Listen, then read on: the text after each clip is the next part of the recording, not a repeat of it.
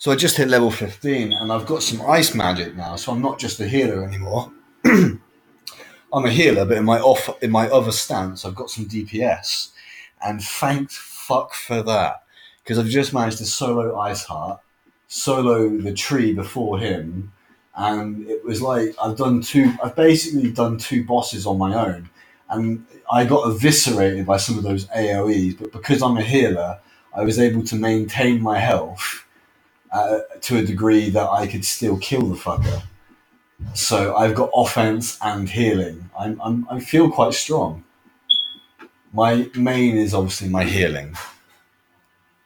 My main stuff is also my healing, but my uh, my secondary is mage magic.